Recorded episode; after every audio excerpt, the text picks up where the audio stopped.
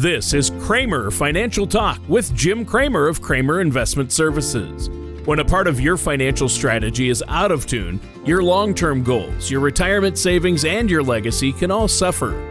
With many years of experience in the financial industry, Jim Kramer provides his clients and prospects with the information they need regarding Social Security, retirement income planning, wealth management, and much more. So listen in as we address your financial concerns and provide helpful strategies to put you on the path to achieving your retirement goals. And now, here is Kramer Financial Talk with Jim Kramer. Welcome back to another episode of Kramer Financial Talk. My name is Jim Kramer with Kramer Investment Services. If you'd like to hear more information about what you hear during our podcast today, for callers in Wisconsin, our Lake Geneva phone number is 262 729 4128. For callers in Illinois, our McHenry office number is 815 331 8096. Feel free to visit us on our website, www kramerinvestmentservices.com. That's spelled K R A M E R. And for subscribers to Apple Podcasts or Spotify, you can view any of our past podcasts that we've done. Feel free to reach out with us. There's if you have questions or if you'd like to set up a face-to-face meeting, we're here to help. We want to be able to help you with your retirement needs. So, our topic today is going to be on stocks and the economy.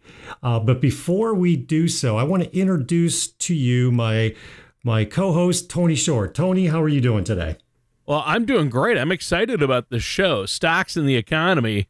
Uh, looking at the markets a little bit and where we're headed because there's a lot going on out there. But I have had a good week. I got to see my parents this past weekend, and then this week's been really busy. How about you? What have you been up to? Oh, it's been busy with work. Um, unfortunately, I had to do a bit of work this weekend and then uh, do some home improvements at my house over the oh, weekend. manual so labor. busy. Yeah, and plus I'm trying to train my puppy with an electric fence, so oh, that's been a bit of a strain. And she's an animal. Uh, I mean, obviously she's an animal, but she she walked like she walked clear through the electric fence and acted oh, like sure. it had no no bearing Effect. on her. so we sucks. had to, we had to jack up the shock uh, an oh, extra notch for her just yeah. to make sure she doesn't do that again. Yeah, the invisible fencing. I, I've always been a little skeptical of it. Um, but uh, I guess it works really. I I know neighbors. Uh, a neighbor a couple blocks away has one and swears by it. We we just put up a chain link fence in our backyard and and so uh, that keeps the dogs in. So that's good. yeah yeah and and and uh, neighbors out, dogs in.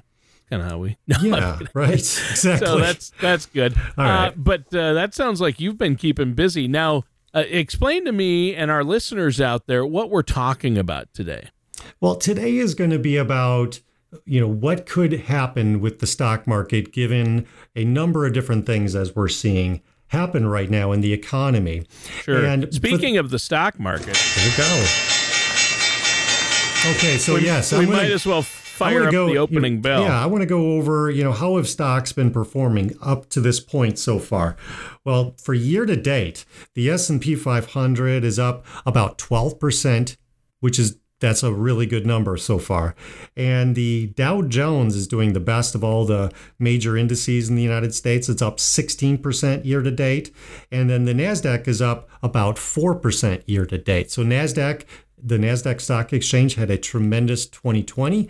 It's behind the curve so far year to date. Uh, a couple reasons for that is one could be that the momentum of internet stocks kind of is kind of faded somewhat as the pandemic is starting to to loosen. And also, interest rates, as we're going to talk about, is starting to creep up. And that's had a greater effect on the NASDAQ oriented stocks as opposed to some of the more traditional S&P 500 and Dow Jones stocks. Um, but last week was a really a clear indication to me of certain signs that we're starting to see. That was on yeah. Monday through Wednesday. We saw the S&P 500 and the Dow Jones drop 3% from Monday through Wednesday, and the NASDAQ dropped 5%.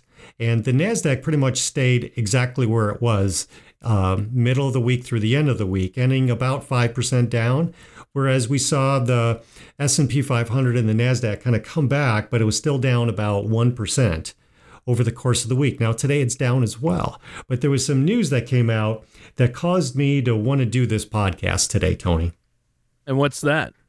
Well, it has to deal with this unemployment benefit within the hmm. American mm. Rescue Plan. Yeah.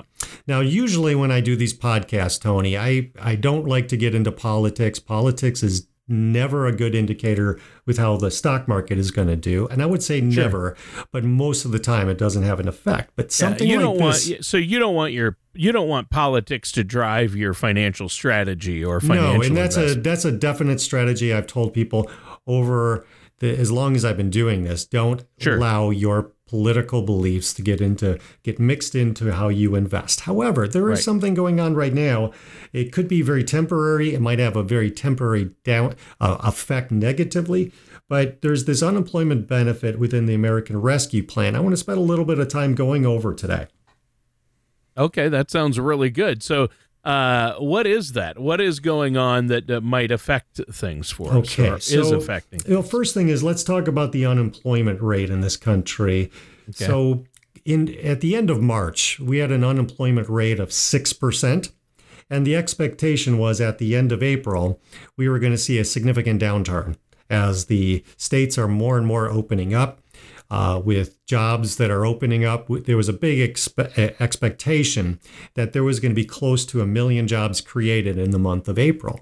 But instead, only about a fourth of that occurred. Mm. You know, a little over 250,000 was actually created, which significantly disappointed uh, economists' expectations, but also the stock market, Tony, took a big dive. Uh, you know, three to five percent, depending upon where your money is in the stock market and that uh, was a was a bit of a downer, obviously. And one of the things that we've seen was this American Rescue Plan, which you know I think there's a lot of good within this plan as far as stimulating the economy. So if our goal is to put money in the hands of consumers, this is this is the way you go about it. You you have uh, money coming from the federal government straight to individuals in the form of tax credits or straight out just being given money in this situation. Plus, the unemployment benefit was enhanced. And this is where a key problem comes into play. You know, this isn't about uh, universal basic income. If you, you know, recall back during the presidential uh, election, there was this person named Andrew Yang, who was really the first presidential candidate to bring this up here in the United States. But we saw universal basic income uh, go into effect in a province in Canada, and we've seen it in various governments within Europe. And uh, it kind of failed in, in, the past, but it was brought up. Sure.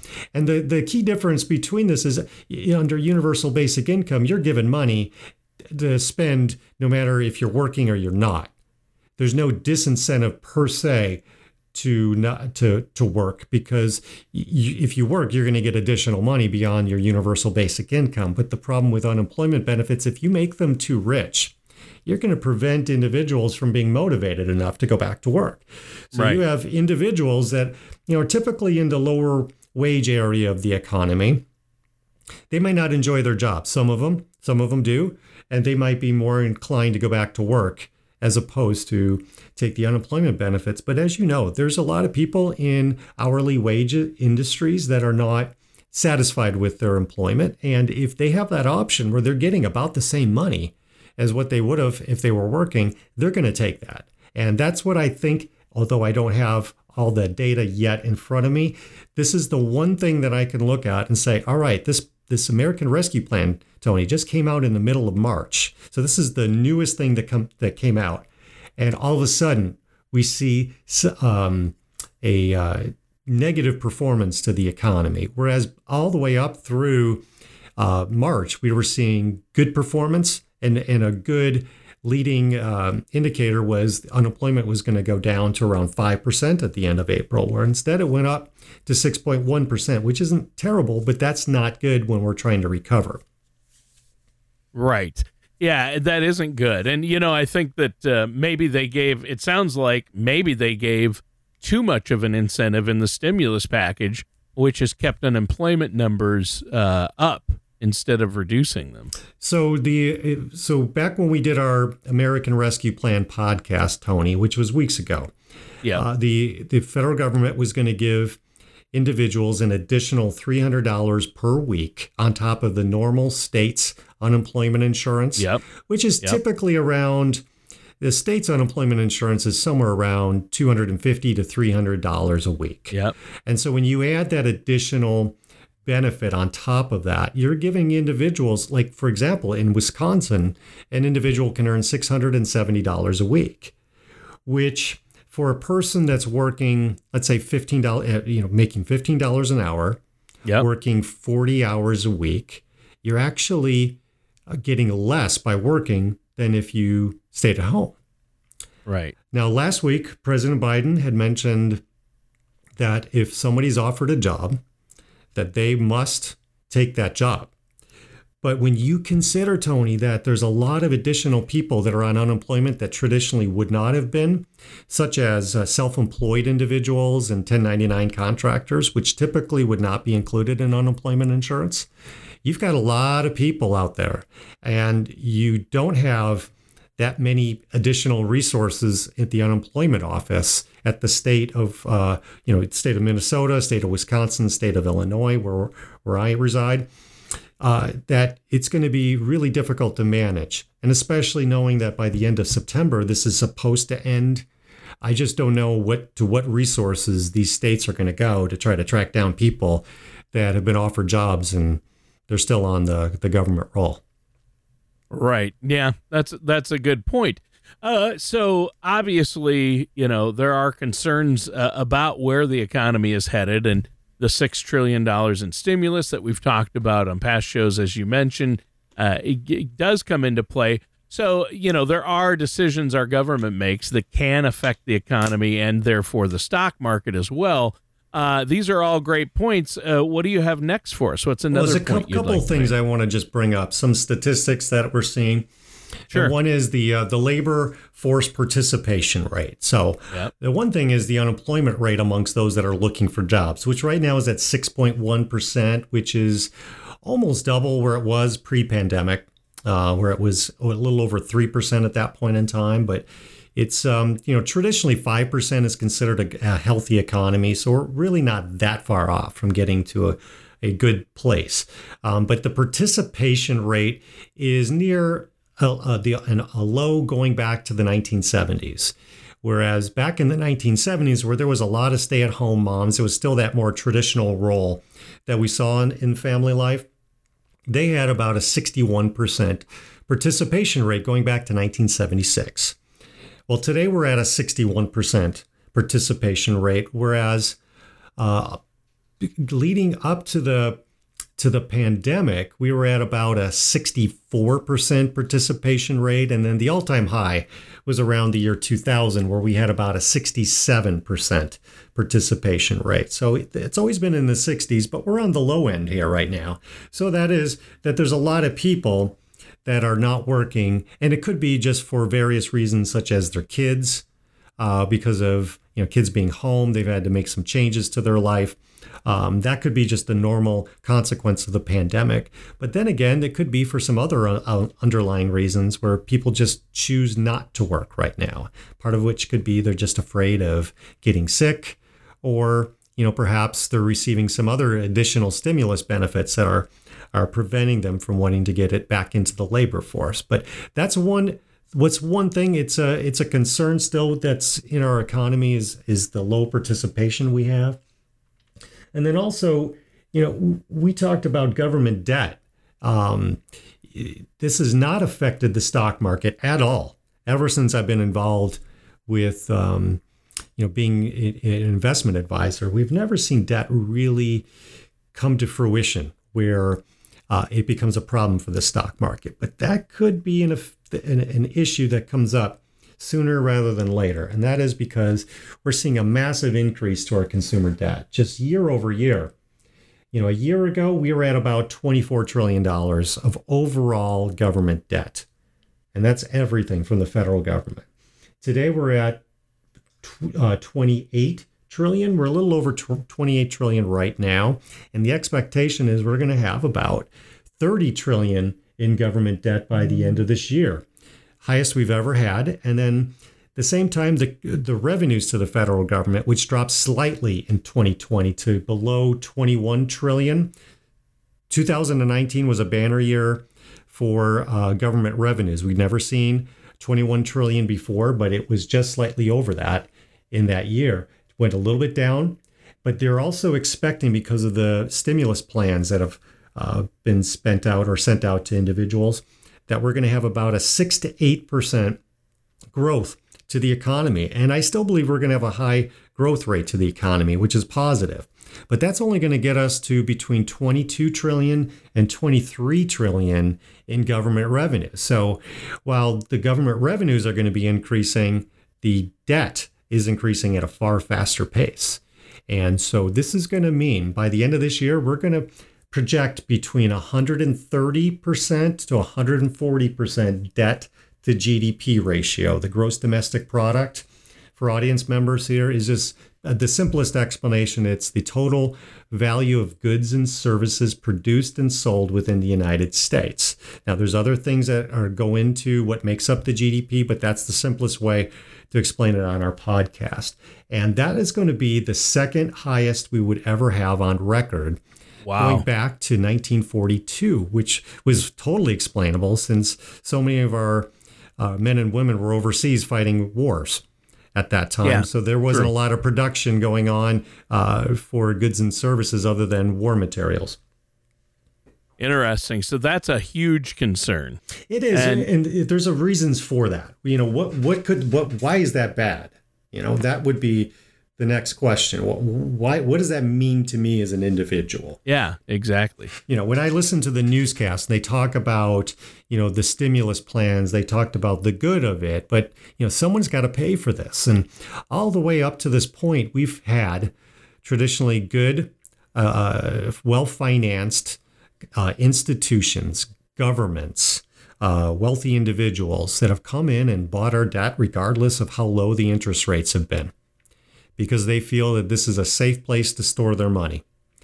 But if we start to get to such a massive degree of debt, combined with the next topic I want to bring about, which is inflation, which we see rising at this point in time. Yes, it is. These individuals, institutions, and governments are probably, I would assume, going to com- demand a higher interest rate in order to compensate them for the inflation that they now have to bear. Yeah. In fact, the, the inflation is going crazy. Uh, yeah. It's uh, it's starting to rise, and therefore interest rates might have to rise, like you say. So, what about the inflation rate and interest rates? Let's talk about that a little. What what are your thoughts on that, and what do we need to to do to be prepared? How's that going to affect us? Yeah, so the the consumer price index, which you and I have talked about before, I, I believe it's a very flawed model. Uh, it does an averaging approach for for uh, energy and healthcare, which so it doesn't measure the actual adjustments month by month with uh, those two because they the government years ago wanted to present to the public a more stable inflation rate. And because of that, that kind of skews things as we see the, the big spike ups from month by month. And there's other things that perhaps they don't include in it.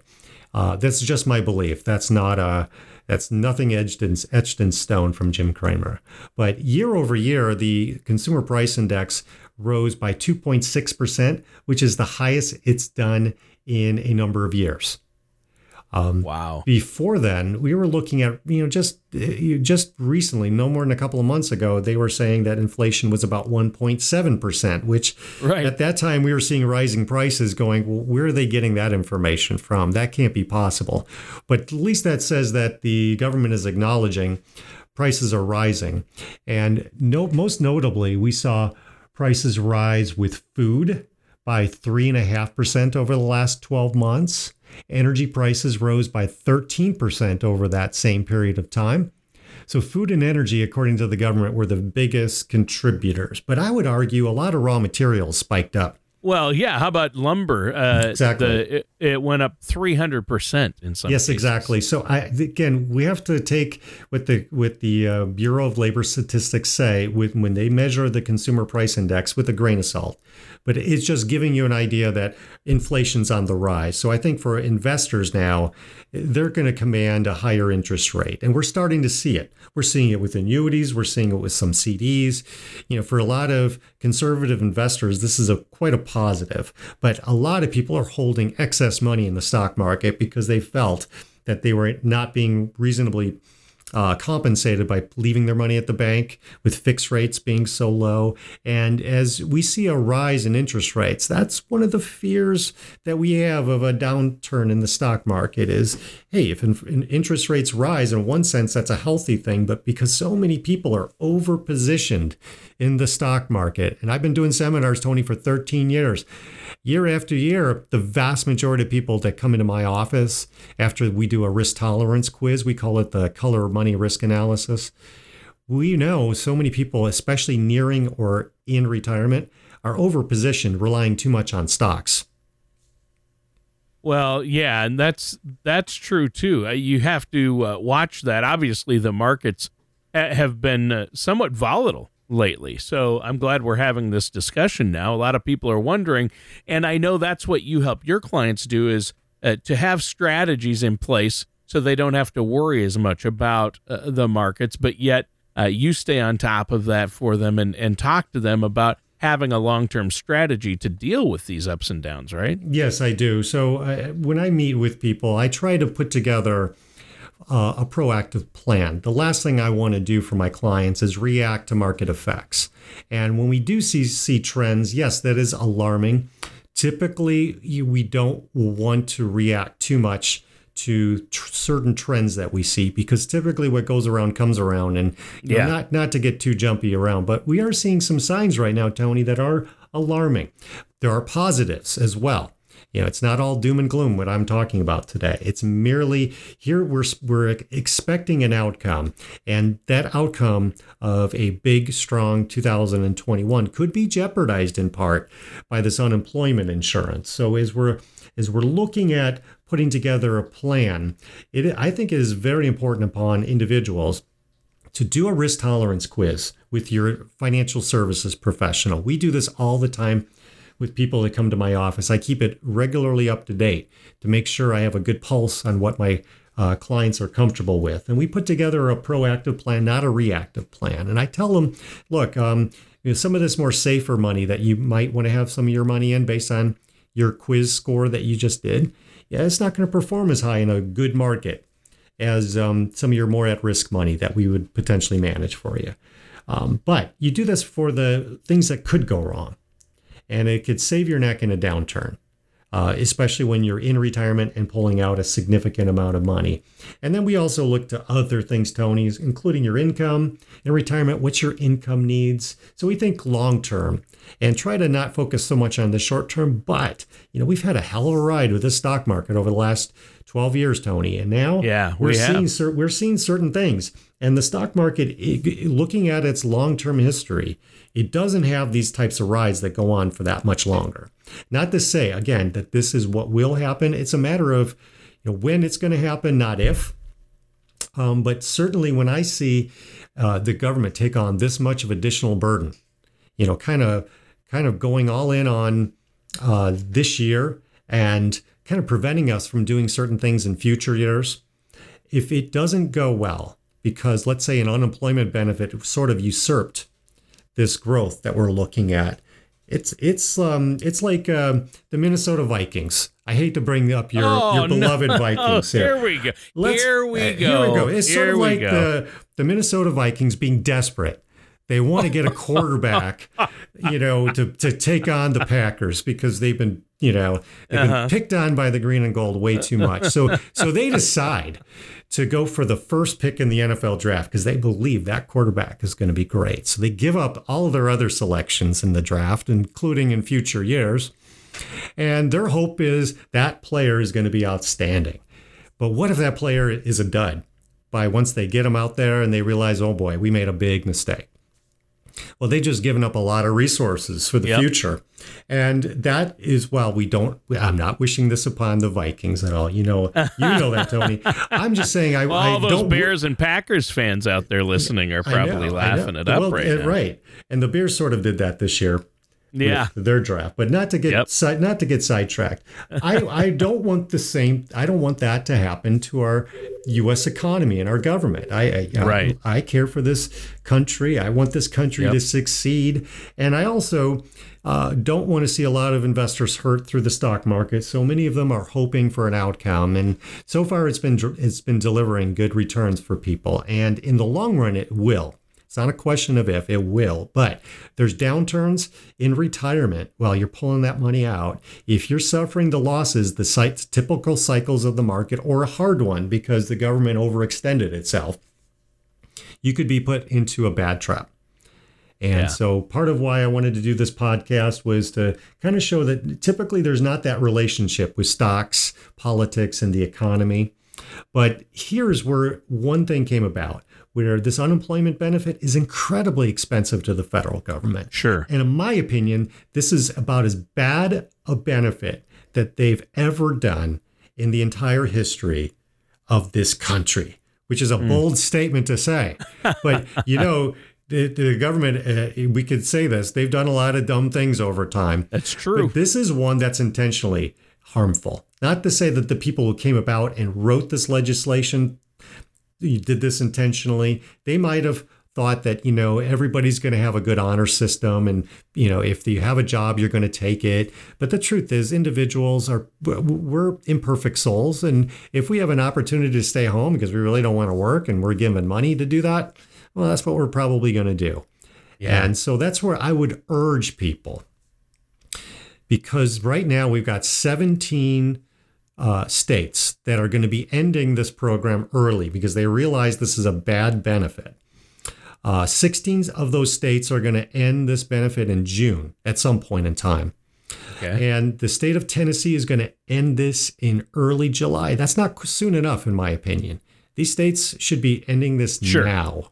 Um, Yeah. I would urge, in like in your state, Tony, gov- uh, your uh, uh, governor will not change this benefit. In Wisconsin, same thing.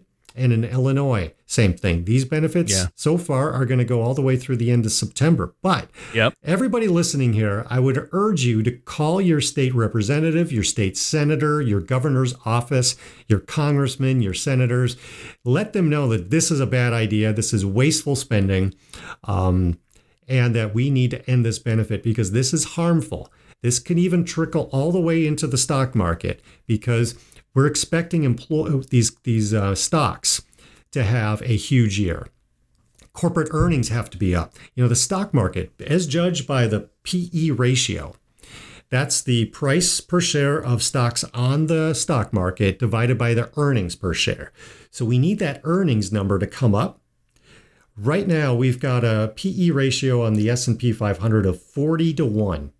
That means 40 times uh, the price is 40 times greater than the earnings per share of, of their stock. And that's at a that's not the highest of all time, but that's right up there.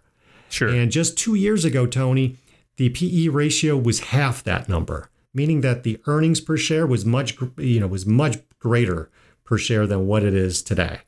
So there's a hope, and, and investors know that the stock market is overpriced right now, but they're Sure. hoping corporate earnings comes through. One of the things that can usurp this is a uh, labor force that's sitting home, yep. and Yeah, so that's and where so that, that- can come in. Yep, that's a key element. Well, we're almost out of time, so uh, the the answer here is to work with a financial professional to get a strategy in place. And how can our listeners do that, Jim?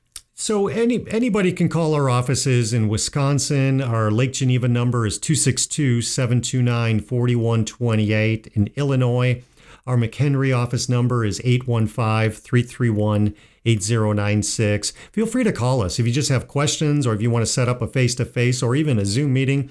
We're happy to help you. Also, feel free to visit our website. You can do a risk tolerance quiz on our site. Uh, you can view our past podcasts. And again, uh, we're, we're here to help you. We enjoy what we do, and um, we want to put you on the right path and do this on a proactive basis. So if things come up that are unpleasant, if that does come to pass, you would feel much better in knowing that your retirement is more secure. Right. Yeah, I think that's important. Well, you know what? Great discussion today. So important to have a plan, have goals, and have a financial strategy and a financial professional on your team. And Jim, that's where you come in. Uh, again, great show. Uh, uh, some concerns uh, looking ahead to the market, to the economy, uh, unemployment, interest rates, and inflation. All things that I'm glad you're keeping an eye on for us and that we all need to be aware of. Uh, but listeners, that does it for today's episode of Kramer Financial Talk with our host, Jim Kramer. Thank you for listening to Kramer Financial Talk. Don't pay too much for taxes or retire without a sound income plan. For more information, please contact Jim Kramer at Kramer Investment Services.